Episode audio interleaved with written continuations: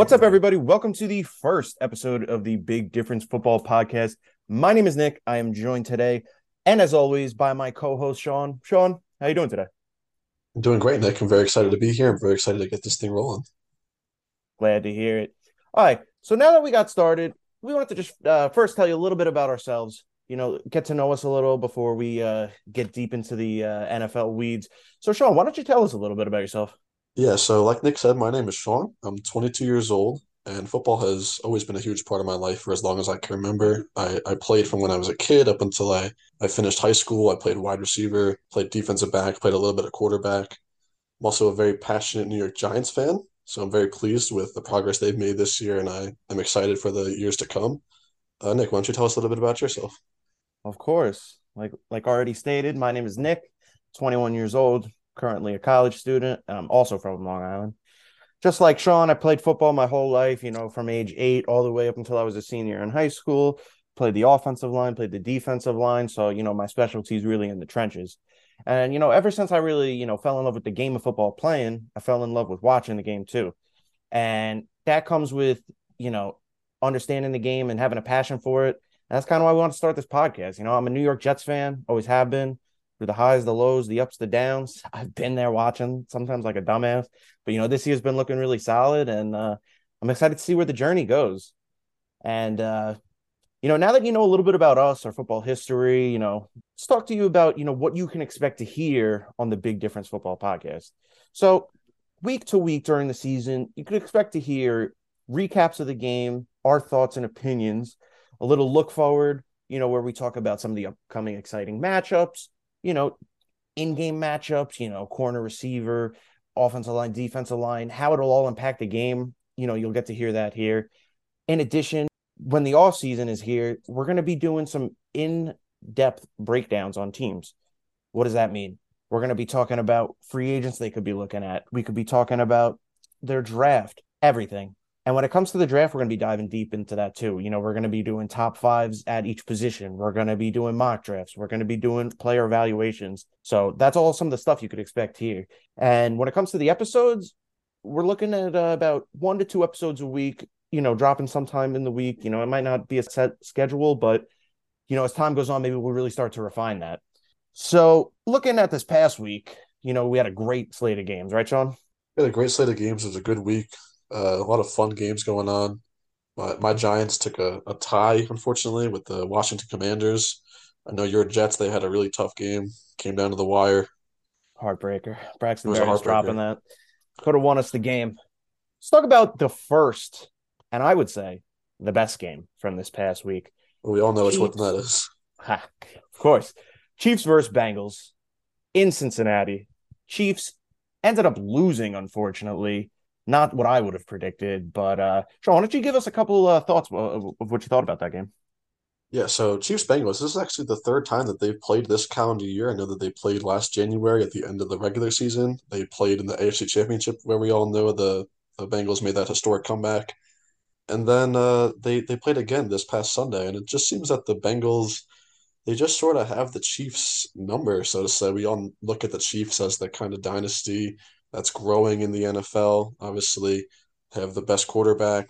They have a lot of other key pieces, Hall of Fame head coach, and um, the Bengals just seem to just continue to win that matchup more times than you'd expect. Yeah, they just play them really well. And what I thought was really interesting about this game is, you know, the Bengals being down Mixon, you'd expect maybe a a little loss in production when it comes to the run game, but that just wasn't the case at all. You know, wasn't the Samaje Perine goes for over a hundred on you know about twenty one carries, and that could be a problem that you know remains as the season goes on and into the playoffs for the Kansas City Chiefs. Could that be something that really comes back to haunt them? I agree, Nick. I mean, stopping the run game is the first thing you got to be able to do as a defense. If you can't stop the run game, you're not going to be able to control the line of scrimmage you know it better than I. If you can't control the line of scrimmage, you're not going to be able to win the game. So the first Chiefs really attack. need to be able to really need to be able to hone in, stop the run, force them to third down, that kind of thing.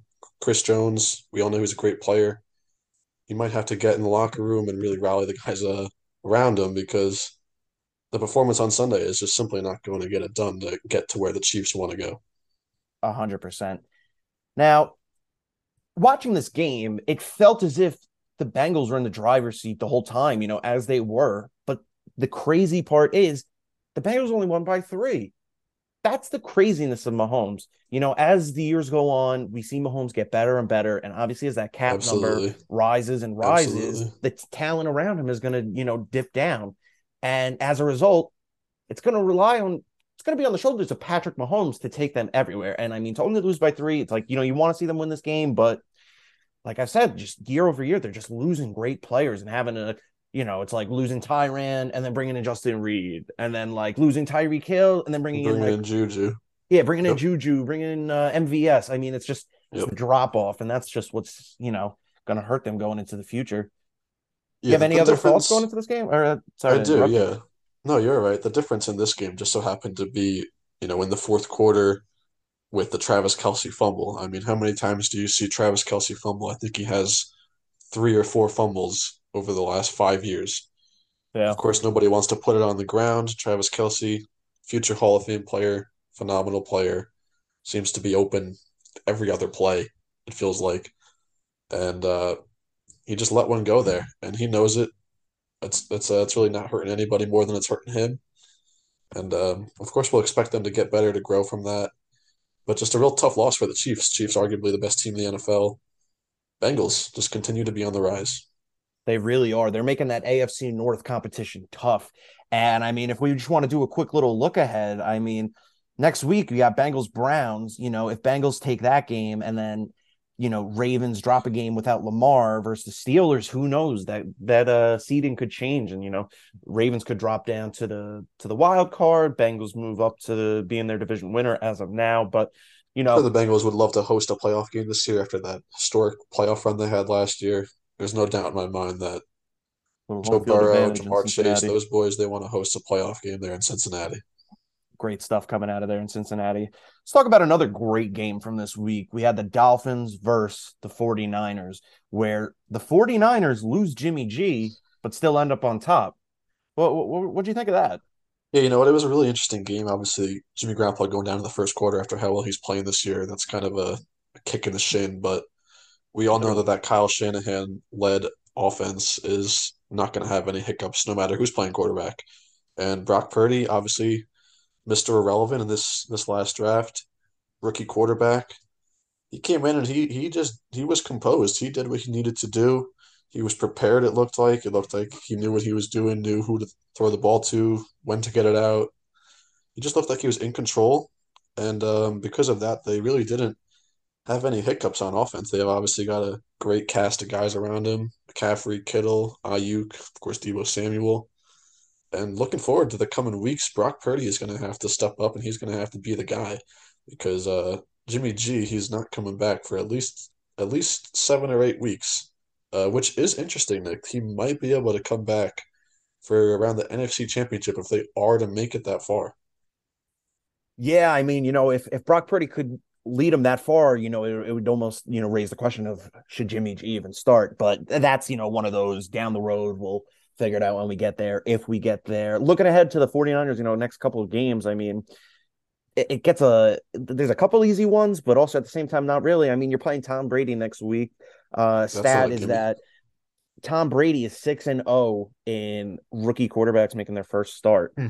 and I don't know how that fares for Brock Purdy. I mean, you know, you love to see what Kyle Shanahan does with any player, whether it's a quarterback, running back, receiver. He plugs him in, and they take off and they go. It, it doesn't matter who it is. You know, it could be Christian McCaffrey or it could be Jeff Wilson, who you didn't hear of. You know, before he started going off, doesn't really matter, but that's just what's so great about this 49ers team. And another thing that I think is great about this 49ers team is the defense. I mean, holding Tua, you know, to not put up crazy an amount of MVP yards. candidate this year and has the Exactly. leading receiver on his team.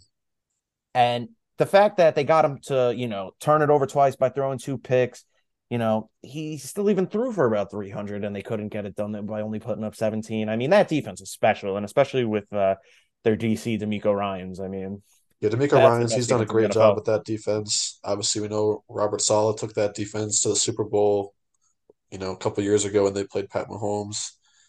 They just haven't really skipped a beat, to be quite honest. I mean, that defensive front is still dominating. Nick Bosa, he's still the guy. Fred Warner still leading the team, and uh, and the defense is really continuing to control football games, which is what you love to see as and especially you know yeah exactly. And especially you know Jimmy G going down you're gonna have to rely on that defense to keep it low scoring and you know can put up 17 to 20 points a game and win Absolutely. a handful of these uh upcoming games. So that was another great game but let's talk about you know we were on a high. Let's go down to a little bit of a low. Let's talk about it Nick. Let's do it. As we talk about the Jets losing to the Vikings in Minnesota on a heartbreaker game ends by a fourth and goal Mike White throw to Braxton Berrios in his hands, in and out of his hands, and just drops it. You know, Braxton Berrios, as a Jets fan, I find him to be, to be very reliable. I don't think I've seen him drop a pass, if I'm being quite honest. But in that moment, that's one of those you got to have it, and he didn't have it. And like I said earlier, yeah, no one's probably beating himself more than him. I mean, he's probably frustrated as all hell. Absolutely. I mean, Garrett Wilson absolutely dominated the game, over 140 yards through the air. Mike White seemed to be in control of the game. Jets defense, they did their job. They got stops when they need to. They kept it within one score. You know, how much more can you ask for, in my opinion? And, you know, on the final play, not the final play, but the play where you got to have it most, it's just in and out of Berrios' hands. Really nothing you could do about that there. But credit to the Jets. They played a good game. Vikings are obviously one of the best teams in the NFL. Jets were there with them to the very end. It's what you like to see as a Jet fan, the constant, you know, progression and uh, good little tid- tidbit about Garrett Wilson. Uh, he could have went over 200 yards this game. There was a play uh, in the fourth quarter with I want to say about uh, three to four minutes left. He cooks uh, Patrick Peterson on a double move. Mike White misses him by like six inches, and he would have taken that. I remember this play. Got an extra 80 yards probably on that play could have finished somewhere in the ballpark of like 240 yards in a game, which is absolutely absolutely wild. insane for the rookie receiver who's really been making a name for himself. Obviously, top 10 draft pick in this past year's draft from Ohio State. Garrett Wilson has been on an absolute tear this year. Jets fans love to see it. Uh, something that Jets fans don't necessarily love to see is uh, Zach Wilson, and I think that we want to touch on Zach Wilson here on the Big Difference Pod. Obviously, our host Nick, big Jets fan. We love to talk about Jets, Giants. We love to talk about quarterback play, Zach Wilson, Daniel Jones. Nick, what are your thoughts on Zach Wilson? The Zach Wilson scenario, case, study, whatever you want to call it, is very interesting. I mean, here's a kid that has all the arm talent in the world. He has what you're looking for. He has that upside but if you can't match that crazy throw that everyone remembers on his pro day where he rolls to the left, flicks it, and it goes 60 yards, jumps off his hand, if you can't match that with the you know the two yard bubble screen and the throw it into the flat and get it in the like Absolutely. receiver's hands and let him take off you're just, realistically you're not going to play in this league and that hurts to say as a jets fan but that's just the truth that's i think what you've seen truth. in the jets offense without Zach Wilson is they rely more on throwing the ball than running the ball, which they have when you know Zach Wilson plays. And we've seen crazy numbers. I mean, those first three weeks where Zach Wilson didn't play, Joe Flacco's top three in passing yards. I yep. mean, that's crazy. And Mike White has put up over 350 passing yards in these past two games. I mean, it's just you see what it could be, and then you see what it is with Zach Wilson. And yeah, absolutely. It sucks. And, you know, there's been a lot of talk from Robert Saleh about we want him to keep doing the right things in practice and we want to get him back on the field. But the truth is, regardless of what he shows you, what we know is that he didn't get it done on the field. And we have seen Mike White, you know, get it done. I mean, we're one play away from winning this game. Yes, they lose, but it's a hard fought game against one of the best teams in the NFL. The locker room is behind Mike White. And if you do the swap, you might lose the locker room and you might jeopardize your playoff chances. Jets are currently sitting at the seventh seed, battling it out to try to make the playoffs for the first time. They are they are battling it out. They would love to make the playoffs. Obviously, you hand the keys over to Mike White. You know, Mike White just has that kind of aura, that kind of confidence. He has the intangibles he's of Mike someone that White. you can that you can just get behind, and he's he's gonna lead you, and you would run through a brick wall for him. And and Zach Wilson, he does lack those intangibles. You know, the Jets they run that sort of West Coast, you know, LaFleur, Shanahan, kind of offense. It's a lot of, you know, in terms of the passing game, quick throws, get the ball, get out of my hands, quick rhythm, quick reads. And, you know, that is the absolute epitome of what a professional quarterback is. You know, if you if you can get in there and you can diagnose the defense and you can make the right decision more times than not, you're going to be a franchise quarterback. You're going to be someone that's capable of winning games. And Zach Wilson just seems to be lacking the understanding of taking what the defense gives him. He never really makes an easy throw look easy. He makes the easy throws look harder than they need to be. I think he really makes it harder on himself, which is a shame considering, like you said, you see, you see that throw at his pro day where he rolls to his left and he just absolutely flicks one, you know, a million yards down the field. And, you know, that, that, that play tricked all of us, or that, that, that throw, I should say. And, uh, I think they should stick with Mike White. Of course, everyone's going to say that right now. It's going to be real interesting to see what happens with Zach Wilson.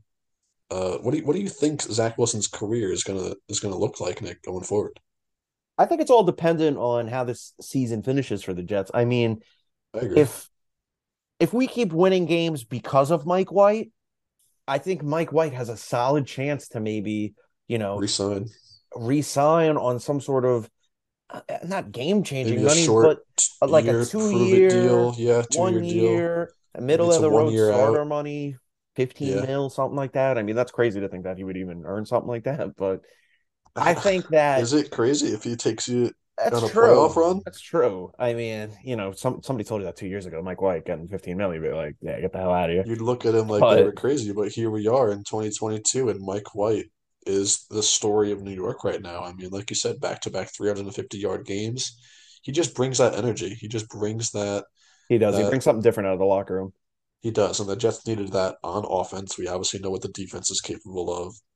Obviously, have improved tremendously on defense with the additions of guys like Sauce Gardner, DJ Reed. They went out in the draft. They got pass rushers. They've just done a great job, and Yeah, uh, it's Joe Douglas really really put this roster together. I just think the quarterback is obviously, you know, where the buck stops, and that'll be important to get that right. So, uh, you know, we'll just have to see what the Jets do moving forward. Uh, you know, we want to talk about one more game from last week. We're going to move on to Sean's team. I'm going to just tee this up for you. Giants Commanders tie 2020 in MetLife. Sean, give us your thoughts on this game. It was just an absolute heartbreaker, just like the Jets game. I mean, here we are. We had a we had a 58 yard field goal to end the game. Ended up coming a few yards short. I actually read uh right after the game was over that Graham Gano, the Giants kicker, knew that he would only be able to hit from about 53 uh in the direction that he was kicking with the wind. And the Commanders, they actually knew that. And when they lost the coin toss, the Giants got the ball first the Commanders chose the appropriate way for the Giants to go, knowing that if it came down to a field goal, they would have the wind against us. So Graham Gano's field goal comes up five yards short. We we we we played a an interesting game. We really were struggling in the first half. We were down ten to nothing pretty quick.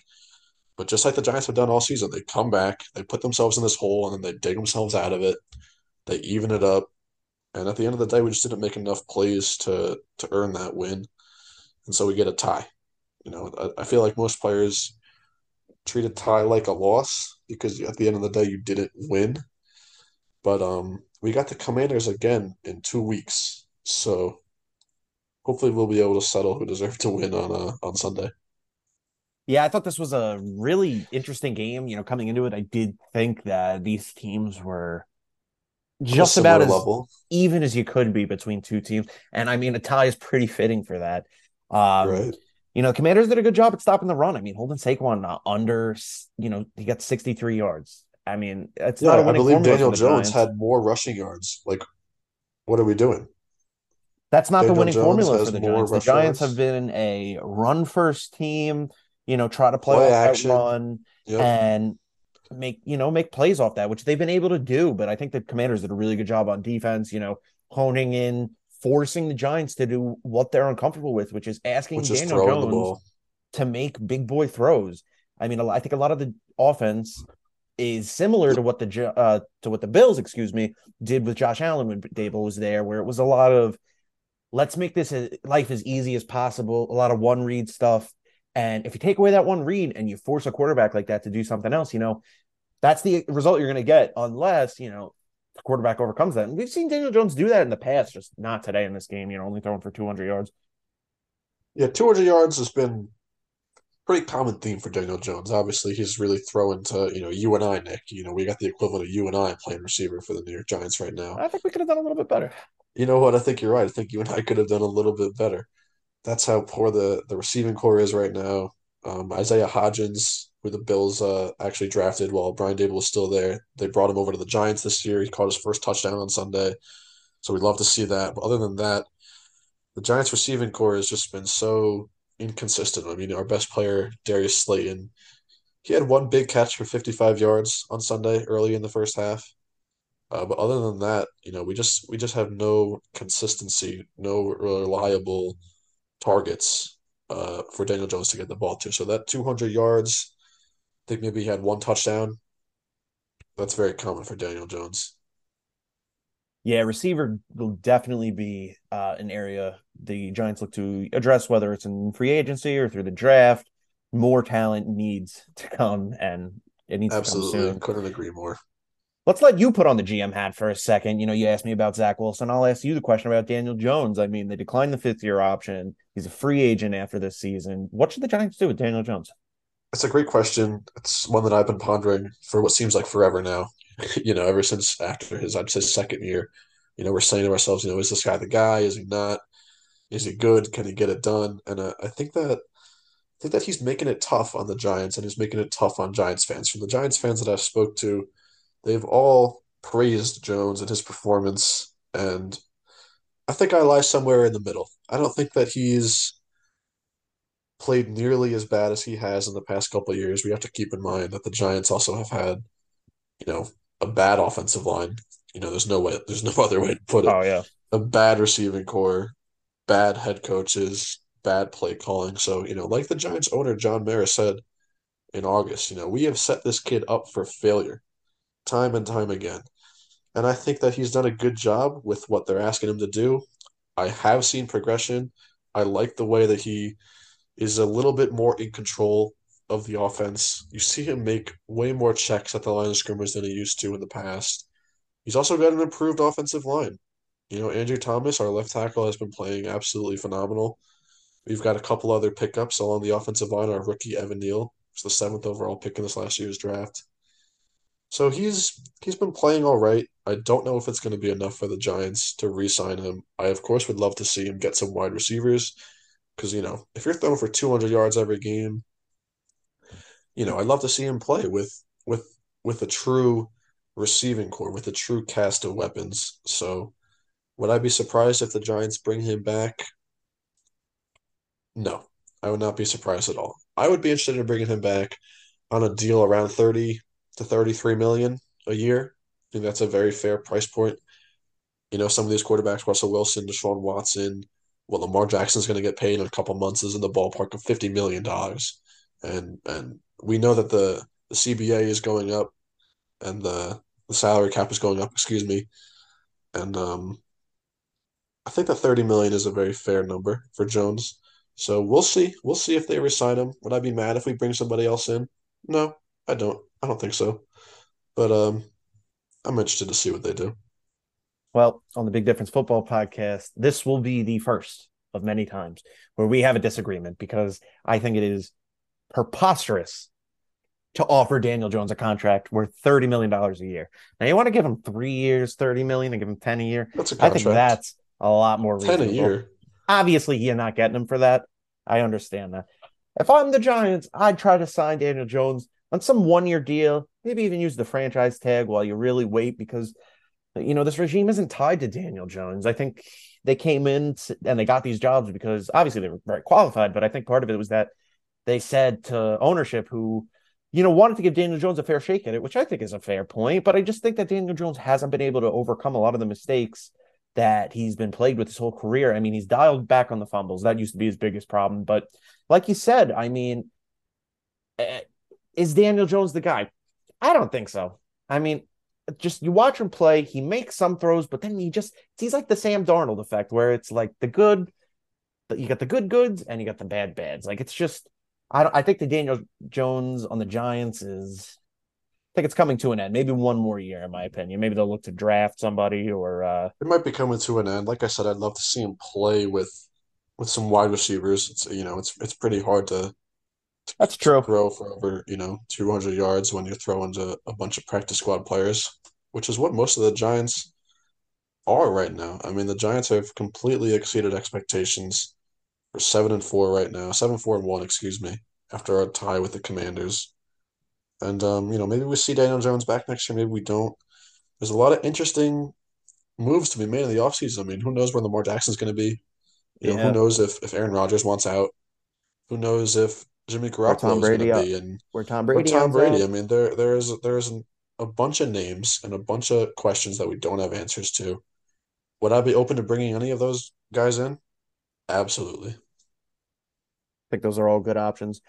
Let's look ahead and let's stick with the Giants. Week 14, Giants versus Eagles, a big game. You know, Eagles obviously been killing it this season. They are the number one seed in the NFC, coming in at 11 and 1, playing the Giants, of course, coming in at 7 4 and 1.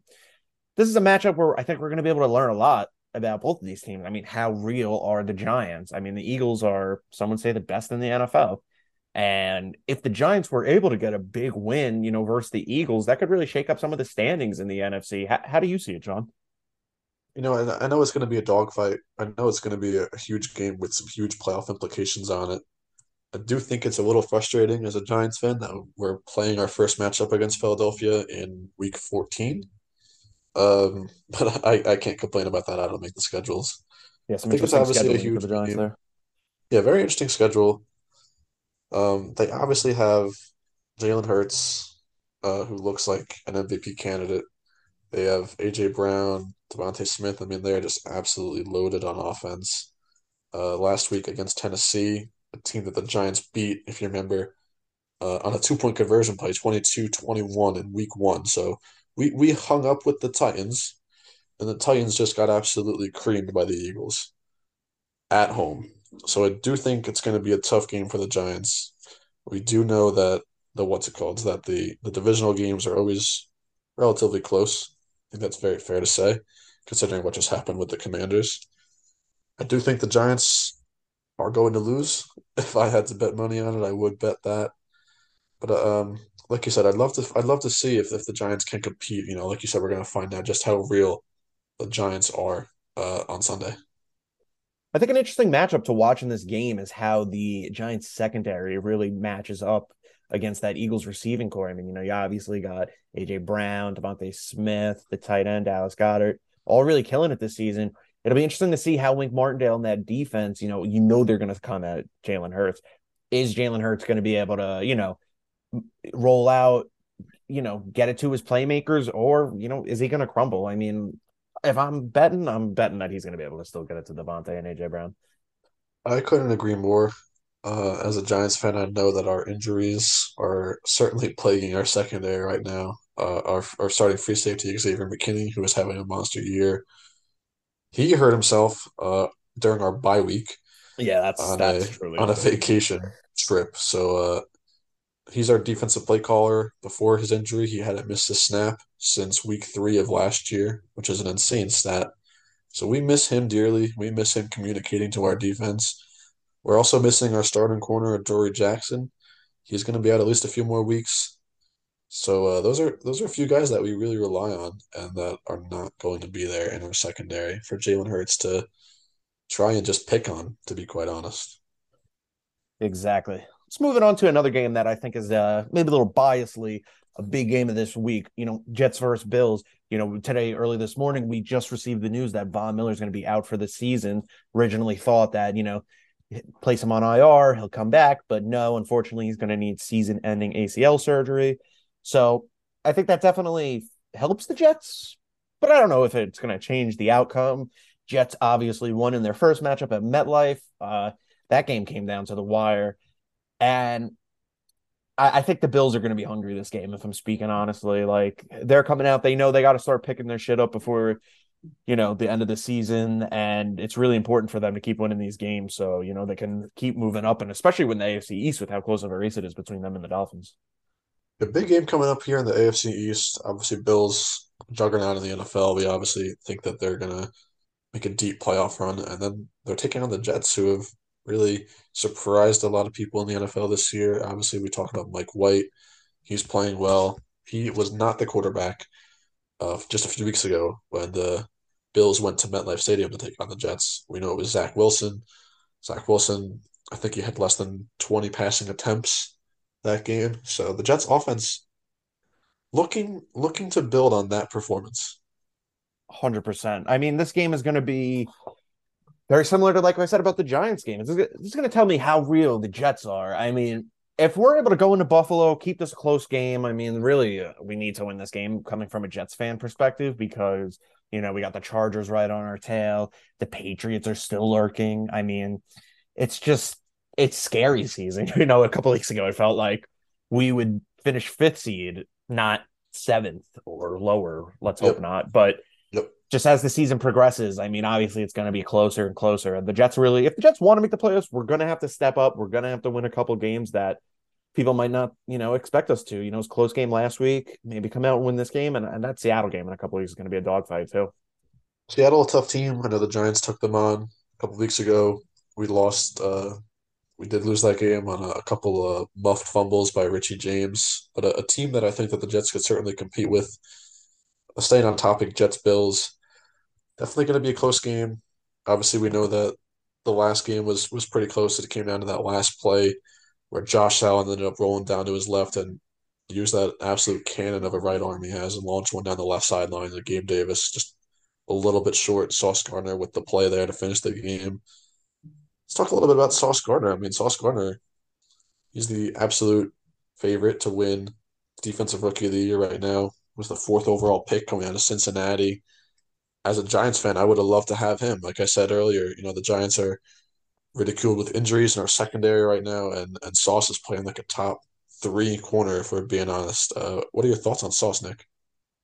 Sauce is, without a doubt, in my mind, the defensive rookie of the year. You know, people on Twitter are going to try to tell you Tariq Woolen has six picks. I don't care about picks. Uh, if I know about lockdown corners, I know one thing. I watched Revis growing up as a kid. They didn't throw at Revis because he was too good. And I'm not saying Sauce is already there, but you could see at first they were coming for Sauce. And that's why he like through I think about 10 weeks he had the most pass deflections. I think he might have dipped down by now, but they're just not throwing at him as much as they used to. And a lot of people want to say he's holding, he's doing this, he's doing that. The, guys, there's refs out there. If he was holding as much as everyone claims he is, he would get penalized a lot more. He has, I think, two uh, DPIs this year, which is quite low for a corner. I mean, it's not perfect, but again, he's a rookie, and I mean, he's already playing like a top five corner in the NFL, and I mean, his ceiling is just to be the best cornerback in the league with that frame he's got, with how twitchy he is. Like, you don't see somebody that's six four move the way he does. Absolutely not. He's obviously got that length. He's got the size, athleticism, speed, IQ most of all, I think he's just determined. I think he he wants to be great. He wants to go out every Sunday and absolutely dominate. He just doesn't want to win. He wants to dominate, and uh, it, it's it's exciting to to know that as a Jets fan, you have that kind of player, that kind of impact on the defensive side of the ball. Uh, moving on to our final game, uh, Chargers Dolphins this upcoming week. Going to be an interesting game. Huge playoff implications in the AFC. Uh, what do you think about Chargers Dolphins upcoming, Nick?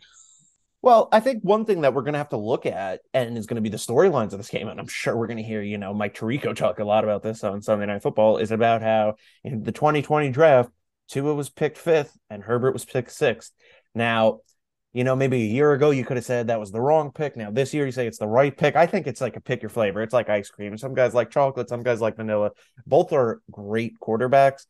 But I think what the Dolphins are doing with Tua this year is Mike McDaniel's really unlocked that, you know, extra gear into it. I think the way he's supporting him is definitely helping us play, you know, from a mental aspect.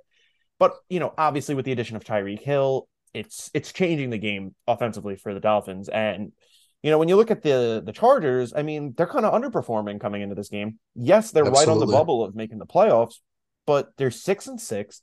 They made a lot of moves this offseason. Trade for Khalil Mack sign JC uh, Jackson. You know, and JC Jackson's hurt. Khalil Mack, we haven't heard too much from. Joey Bosa's hurt. Kind of, yeah, they, they're they're being plagued with injuries. It's it's unfortunate. I was a I was a uh, Chargers believer coming into this season, but they're you know like the Chargers, they are just underperforming as usual, which is really unfortunate. Yeah, I was also a big uh, believer in the Chargers coming into this year, mainly because of their head coach, Brandon Staley, who I have been very high on. Um, but I think that what he's shown us so far this season is that is the complete opposite. Um, Brandon Staley obviously came over from the Rams, was uh, the defensive coordinator under Sean McVay just a few years ago. Uh, some even called him the air quotes Sean McVay of defense because we saw Sean McVay come in and revolutionize how the Rams were playing offense a couple years ago, back when Jared Goff was still there. And uh, Brandon Staley might be coaching for his job for the rest of the year. I mean, he we, we know that he likes to go for it on fourth down, no matter where they are on the field. I mean, it doesn't matter if he's in his own territory on the 20 yard line. He might go for it if he's feeling it. Yeah, and, we've seen uh, him do that in the past. We've seen him do that so many times, and I think that it's starting to catch up uh, with the players. The players used to really like it because I know last year they had a high fourth down conversion rate, but this year it's not as high. I know that they gave one up uh, on their own territory on fourth down, and that seems to be a common theme uh, on this this last week's game. So I have heard a lot of people talking about the potential of Rand Staley being fired, bringing in a new head coach, and of course the name that everybody's going to throw around, and the name that's been connected to the Chargers, uh, the Cardinals as well, is Sean Payton. Uh, I personally would love to see Sean Payton get the Chargers job and get an opportunity to coach a young quarterback who is as great as Justin Herbert. I, I could not agree more. I mean, you know, uh, Sean Payton might not know what to do with all that arm strength. You know, after uh, I agree after Drew Brees. Brees. those last couple years, that arm really declined. But I mean, it, it, as of right now, it's all speculation, and these will be great topics to talk about in the off season.